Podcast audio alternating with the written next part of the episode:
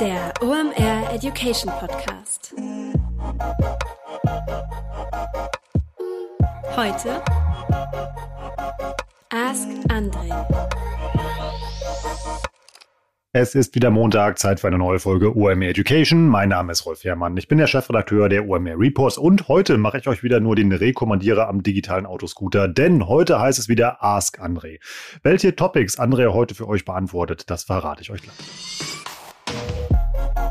Kurze Unterbrechung, danach geht's weiter. Ihr sucht eine Software oder ein Tool, dann seid ihr bei den OMR Reviews genau richtig. Da findet ihr auch Spriker. Was Spriker kann und warum Spriker immer eine gute Idee ist, das verrät euch jetzt kein geringerer als ja der CEO und Podcast-Legende Alexander Graf. Danke dir, Rolf. Was ist Spriker eigentlich? Spriker ist eine E-Commerce-Software, die immer dann zum Einsatz kommt, wenn die Anforderungen komplex werden wenn euer Shopify Magento Shopware nicht mehr ausreicht. Wenn ihr zum Beispiel einen Marktplatz bauen wollt oder eine B2B-Lösung mit Funktionen wie Order Split oder individuellen Preisen pro Kunde. Viele Kunden wechseln auch von SAP Hybris oder Salesforce Commerce zu uns, weil deren Lösungen nicht mehr flexibel genug sind für die neue Zeit. Und das ist auch der Grund für Spriker. Wir helfen unseren Kunden dabei, die flexibelste Lösung zu haben, um sich am schnellsten weiterentwickeln zu können, um damit zu den digitalen Gewinnern zu ziehen. Wir haben mit 130 Millionen Dollar die größte Finanzierungsrunde eingesammelt, die es jemals für eine solche Software in Deutschland gab. Weltweit zählen wir bereits zu den Top 5, haben eines der größten E-Commerce-Tech-Teams weltweit und können daher unser Produkt auch am schnellsten weiterentwickeln. Davon profitieren unsere Kunden natürlich am meisten und bestätigen uns das auch in den OMR-Reviews.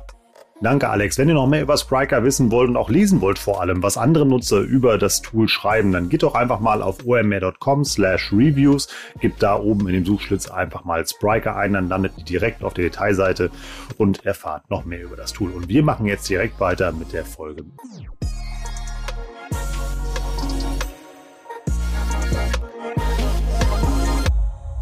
Ihr habt uns wieder Fragen für andere geschickt. Vielen Dank dafür und hört da bitte nicht mit auf. Ihr wisst ja, jede Frage, die es in die Episode schafft, gewinnt einen OMR Report eurer Wahl.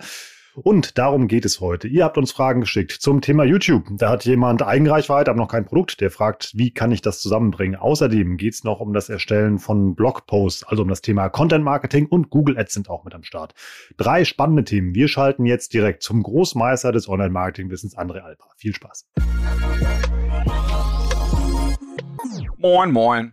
Ihr seid hier bei Ask André. Diese Frage vom, vom Chris über Instagram und sein Handle auf Instagram ist Chris-NGGY. Danke dir, Chris, für deine Frage. Der Chris fragt, wie effektiv, in Klammern, CLV, also für uns Customer Lifetime Value Kundenwert, wie effektiv, in Klammern CLV, ist das Erstellen von Blogposts in 2020 im Vergleich zum Aufwand? Ja, also so, total legitime Frage ähm, es kommt so ein bisschen auf die Perspektive an. Es gibt ja immer drei grundlegende Geschäftsmodelle im Internet. Und zwar es gibt die reichweitenorientierten Geschäftsmodelle, die über Werbung Geld verdienen. Dann gibt es die transaktionsorientierten Geschäftsmodelle, also zum Beispiel E-Commerce. Und dann gibt es die abo-orientierten Geschäftsmodelle, also alles von Dating bis Versicherung äh, in der Regel. So, und dann ist eben die Frage, ne, was man drunter versteht, so wie die Frage gestellt ist, ähm, ist, klingt das weniger nach einer, nach einer Perspektive äh, eines reichweitenorientierten Geschäftsmodells, sondern so ein bisschen ähm, als, als würde ähm, ähm, das eher aus so einer Transaktions- oder, oder Abo-Perspektive gefragt werden. Ja, das heißt, ich vermute mal bei der äh, jetzt folgenden Beantwortung der Frage, dass irgendwie eins von solchen Geschäftsmodellen dahinter steckt. Ähm, also zum einen würde ich guck, sagen, so das Erstellen von Blogposts, ich finde, der Aufwand ist erstmal nicht so hoch. Ne? Das heißt, man kann das ja auch ganz, ganz flach und einfach rechnen, ganz ehrlich. Ähm, nehmen wir an, das Erstellen eines geilen Blogposts kostet dich 250 Euro und dann kannst du eben gucken, ähm, wie viele Neukunden kann der eigentlich ranholen über die Zeit? Was hätte dich das Ranholen dieser Neukunden gekostet über einen anderen Kanal, zum Beispiel SEA? Und dann sieht man eben, hey, kriege ich eigentlich einen Gegenwert für diesen Blogpost, der höher ist als die Erstellungskosten plus was man eigentlich noch on top rechnen muss, aber da geht es natürlich dann wieder, ja, es kommt drauf an, ganz stark, ähm, wie gut kann ich diesen Blogpost in der Bestandskundenkommunikation nutzen und wie viel wert ist er mir dann äh, in dieser Bestandskundenkommunikation. Ähm, in meiner Erfahrung in so einem E-Commerce oder Abo-Modell ist es so, dass im Prinzip dieser Content hat seine Stärke tendenziell bei neuen Produkten oder bei Produkten, die ich an eine neue Zielgruppe ranbringen möchte bei der Akquisition. wenn es darum geht, bestehende Produkte bei bestehenden Zielgruppen zu platzieren, ich glaube, dann ist Content ein Ticken weniger wichtig. So. Ähm, und wenn ich daran denke, äh, äh, ne, wenn so ein Ziel wie, da, das klingt so ein bisschen nach äh, äh neue, neue, neue Produkte an eine bestehende Zielgruppe, da ist Content super relevant. Das ist so Bestandskundenkommunikation. Das funktioniert total gut. Ne? Nehmen wir an, du bist ein Online-Shop und du hast eine, eine Sortimentserweiterung gemacht, da einen Blogpost zu rauszujagen, den an die Bestandskunden rauszuhauen, das macht fast immer Sinn. Ähm, und das kann irgendwie auch so ähnlich sein wie der Newsletter-Content, der generiert wird. Das geht da meistens Hand in Hand. So, und wenn ich dann quasi die, die Produkte an eine neue Zielgruppe äh, bringen möchte, dann geht es zum Beispiel um hier, wie kann man dieses und jenes Produkt, was ich anbiete, für diesen und jenen Zweck nutzen, der vielleicht eine andere Zielgruppe äh, anspricht, als ich normalerweise äh, äh ja, in Kontakt zu treten würde. Das heißt, der Content taugt in jedem Fall bei der Discovery, bei der Entdeckung. Ähm, beim Zweit- und Dritt- und Wiederkauf ist der eigentlich nicht so relevant. Ähm, wenn ich ein Subscription-Business habe, also ein Abo, Abo-basierendes Business, ähm, dann können neue Produkte auch sowas sein wie eine Produkterweiterung. Ja, da, keine Ahnung, da gibt's halt noch, ich habe die Versicherung A und dann gibt's noch die Zusatzversicherung dazu oder die, die Plus-Plus-Version, die irgendwie umfangreicher ist oder einen höheren Wert abfackelt. Ähm, in einem B2B-Kontext, ähm, wenn es quasi um Geschäftskundenmarketing geht, ähm, dann, dann ist oft so, dass der, der Content super, super wichtig ist vor dem eigentlichen Sale. Ähm, das heißt, da ist ja sowieso CLV-Berechnung und, und äh, ja, die, das ganze Tracking und die Attribution viel schwieriger im B2B-Bereich.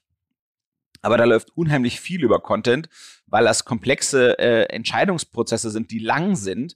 Und dort äh, gibt's fast immer einen oder mehrere Kontakte äh, mit Content, wo sich der Kunde eben, der potenzielle B2B-Kunde eben damit auseinandersetzt, was sein potenzieller B2B-Anbieter eigentlich so anbietet und wie das genau ist. Und da ist Content äh, hochgradig relevant.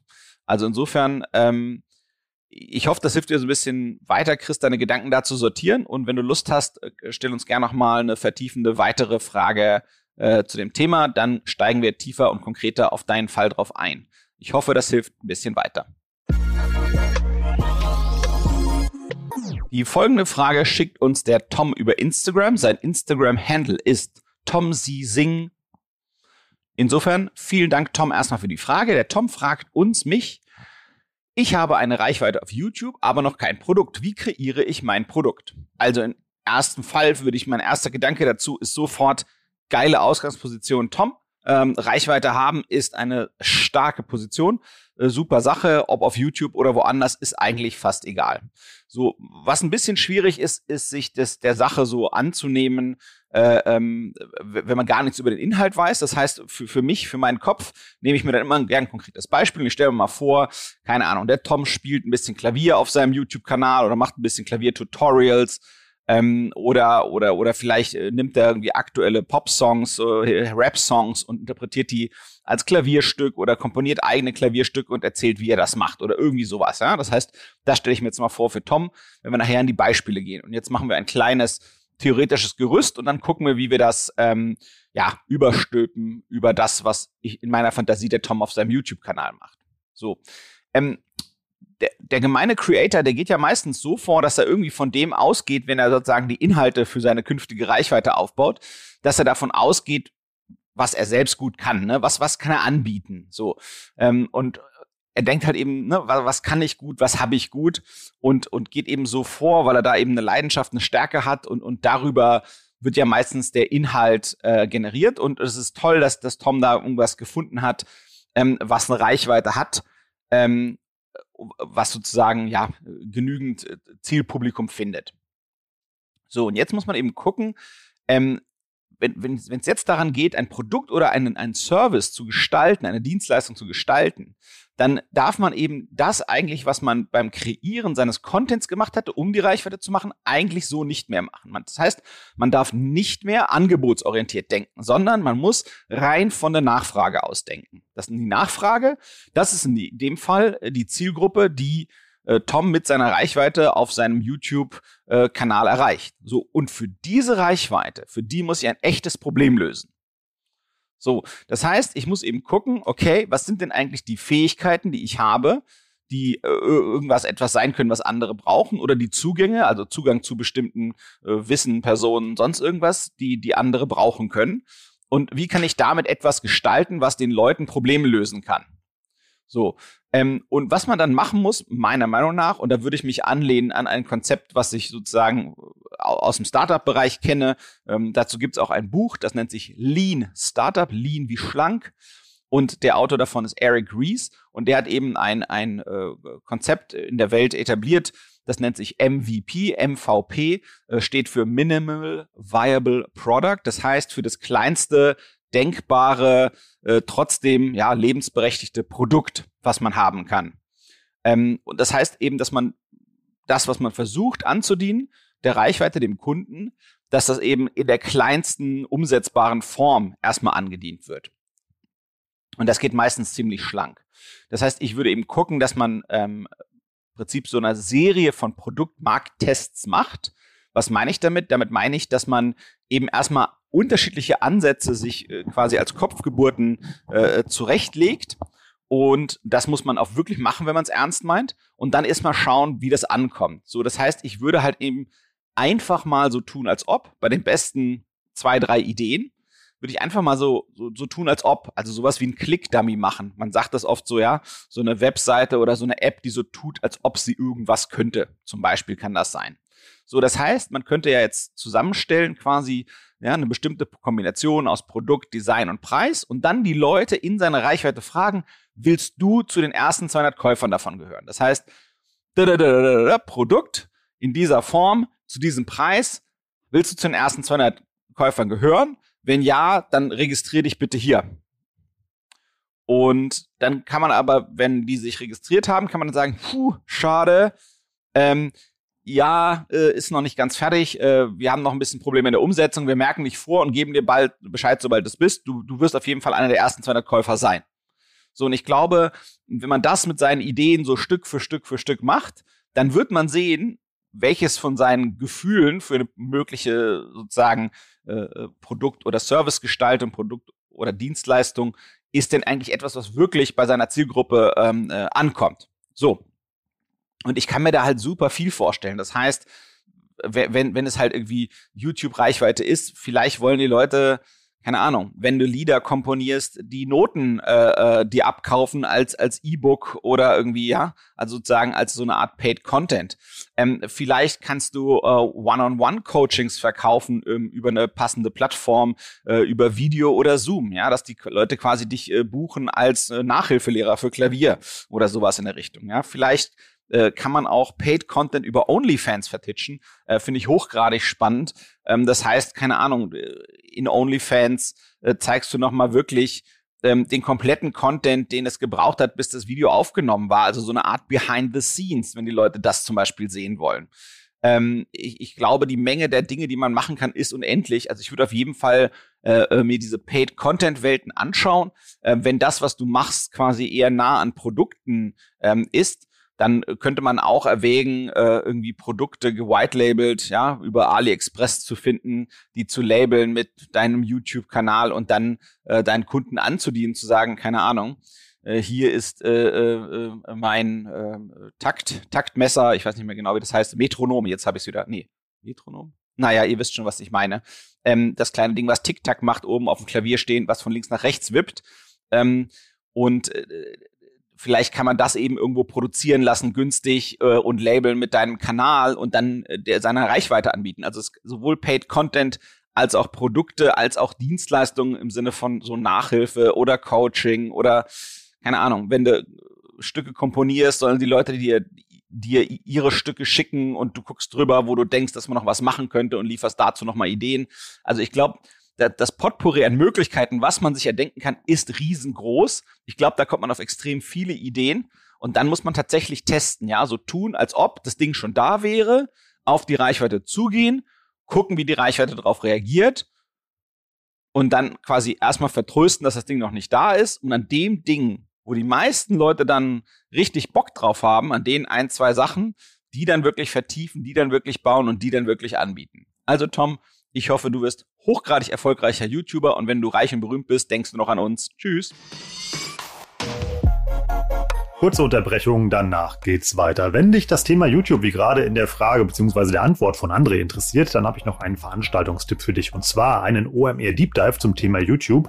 Der findet statt am 30.03.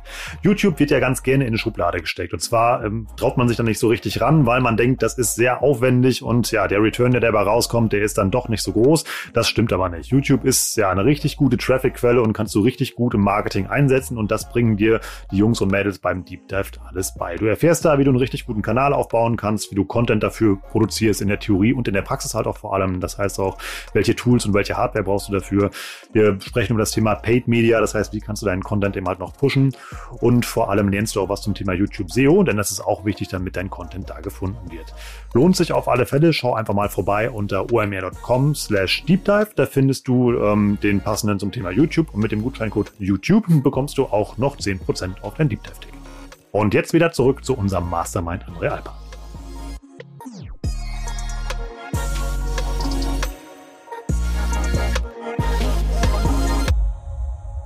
Die folgende Frage erreicht uns von Mario Rumiz über E-Mail. Der Mario fragt, ich habe bei meinem Google Ads Kampagnen folgende Feststellung gemacht. Der ROAS, also das nennt sich Return on Advertising Spend, das ist der, die Erklärung des äh, Akronyms dazu, wir gehen gleich nochmal drauf ein. Der ROAS bei manuellen Shop-Kampagnen ist für dasselbe Keyword besser als in Kampagnen, welche nur klassische Textanzeigen ausspielen. Was könnten die Gründe hierfür sein und wie könnte man hier optimieren? Es geht um den Verkauf von Espresso-Maschinenzubehör über Shopify. Also erstmal eine 1 plus mit Sternchen für den Mario für die Art, wie er seine Frage stellt, weil er stellt die äh, konkret und äh, gibt mir dann ein Beispiel dazu. Daran kann ich immer sehr gut arbeiten und mir das vorstellen und denken. Und dann kann ich trotzdem nochmal das Ding breiter ziehen und versuchen, mehr Leute abzuholen, damit mehr Leute sozusagen was von der Antwort haben. Hm? Also ROAS äh, Prinzip, da geht es darum, ne, wie viel, wie viel schaffe ich wirklich mit meiner Werbung zu bewegen. Das zeigt so ein bisschen die Effektivität und Effizienz des Werbens. Und insofern ist das eine sehr, sehr gute Kennzahl, äh, um darin seine Marketingbemühungen, insbesondere den Absatz, äh, zu bewerten. Ähm, was daran natürlich nicht äh, erfasst wird, was man sonst noch so leistet, was man mit der Werbung außer direkt im Absatz. So. Ähm, und zwar, äh, die Shop-Kampagnen sind immer das, was man im E-Commerce eben äh, typischerweise oben oder an der Seite sieht. Das sind eben ganz viele konkrete Produkte und klassische Tech-Anzeigen. Ich glaube, das versteht jeder. So, und er bebucht quasi die gleichen Keywords oder sagen wir mal das gleiche Keyword und er, er merkt eben, dass die Shop, ähm, dass die Shop Shopping-Kampagnen besser funktionieren. So, und ich glaube, äh, das ist für mich mehr als logisch. Denn wenn jemand auf diese Shopping-Anzeigen klickt, auf ein konkretes Produkt, dann ist der eigentlich schon viel näher an der Conversion.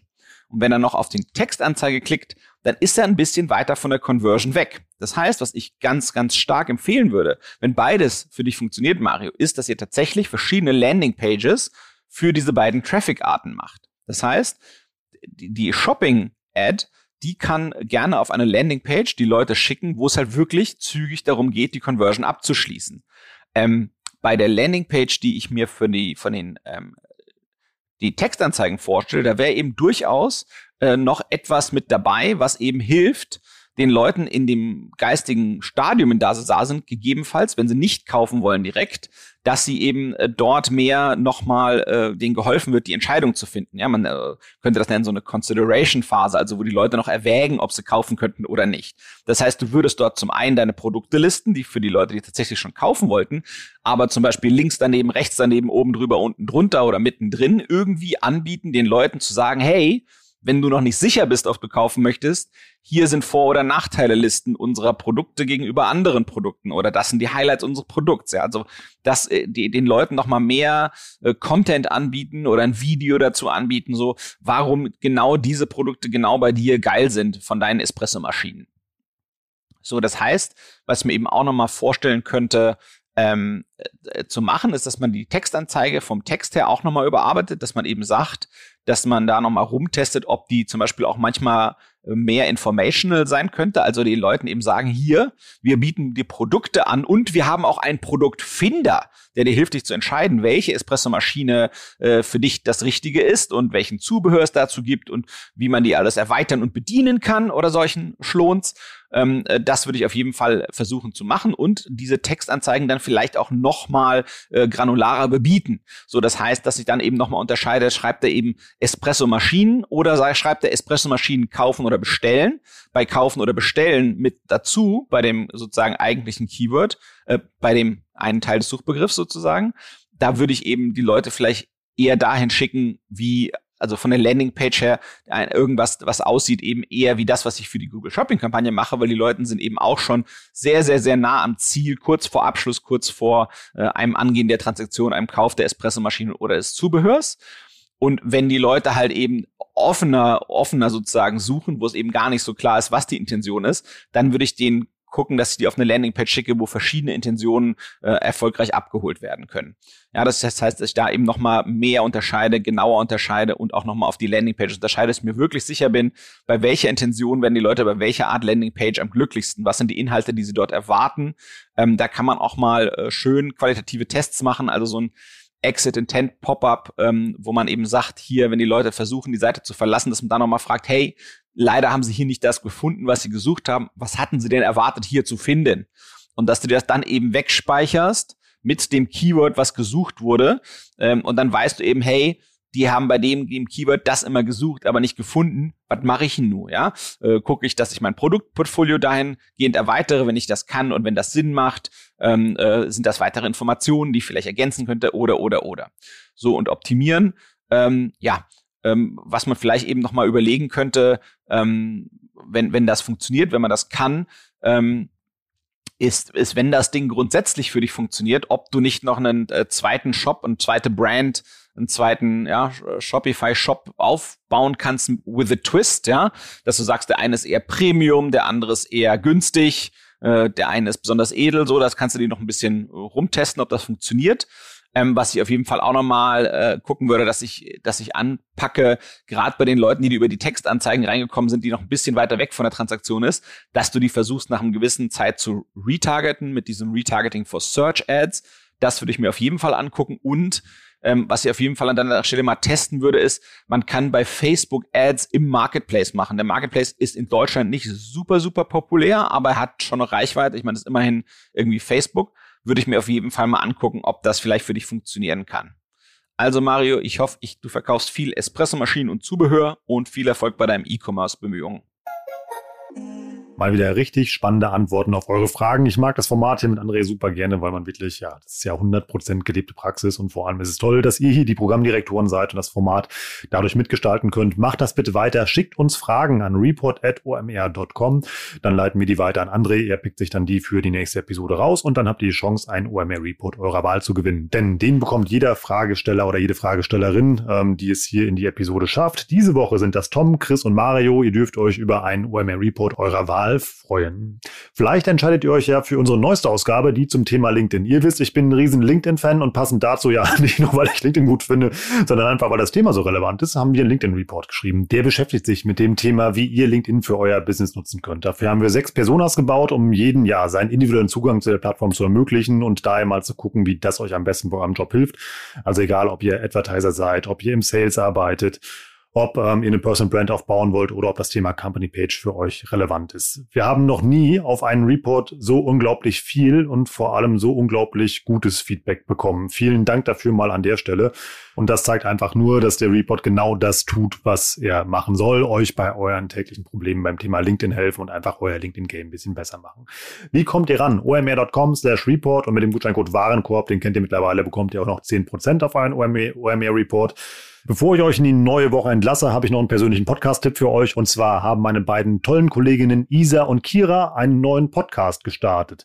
Der heißt 50-50 oder 50-50 bei OMR und da geht es um ein sehr wichtiges Thema. Und zwar, wie wir mehr Gendergleichgewicht in der Wirtschaft und in den Führungspositionen erreichen. So, wenn du jetzt mit den Augen gerollt hast, solltest du dir das Ding unbedingt anhören. Ich habe es nämlich gemacht, die Pilotfolge.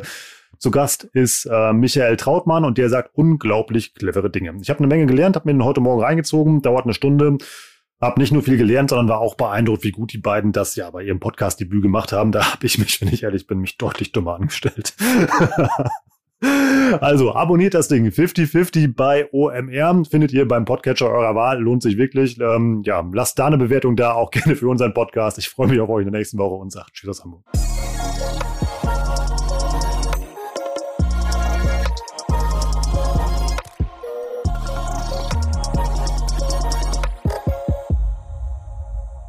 Dieser Podcast wird produziert von Podstars bei OMR.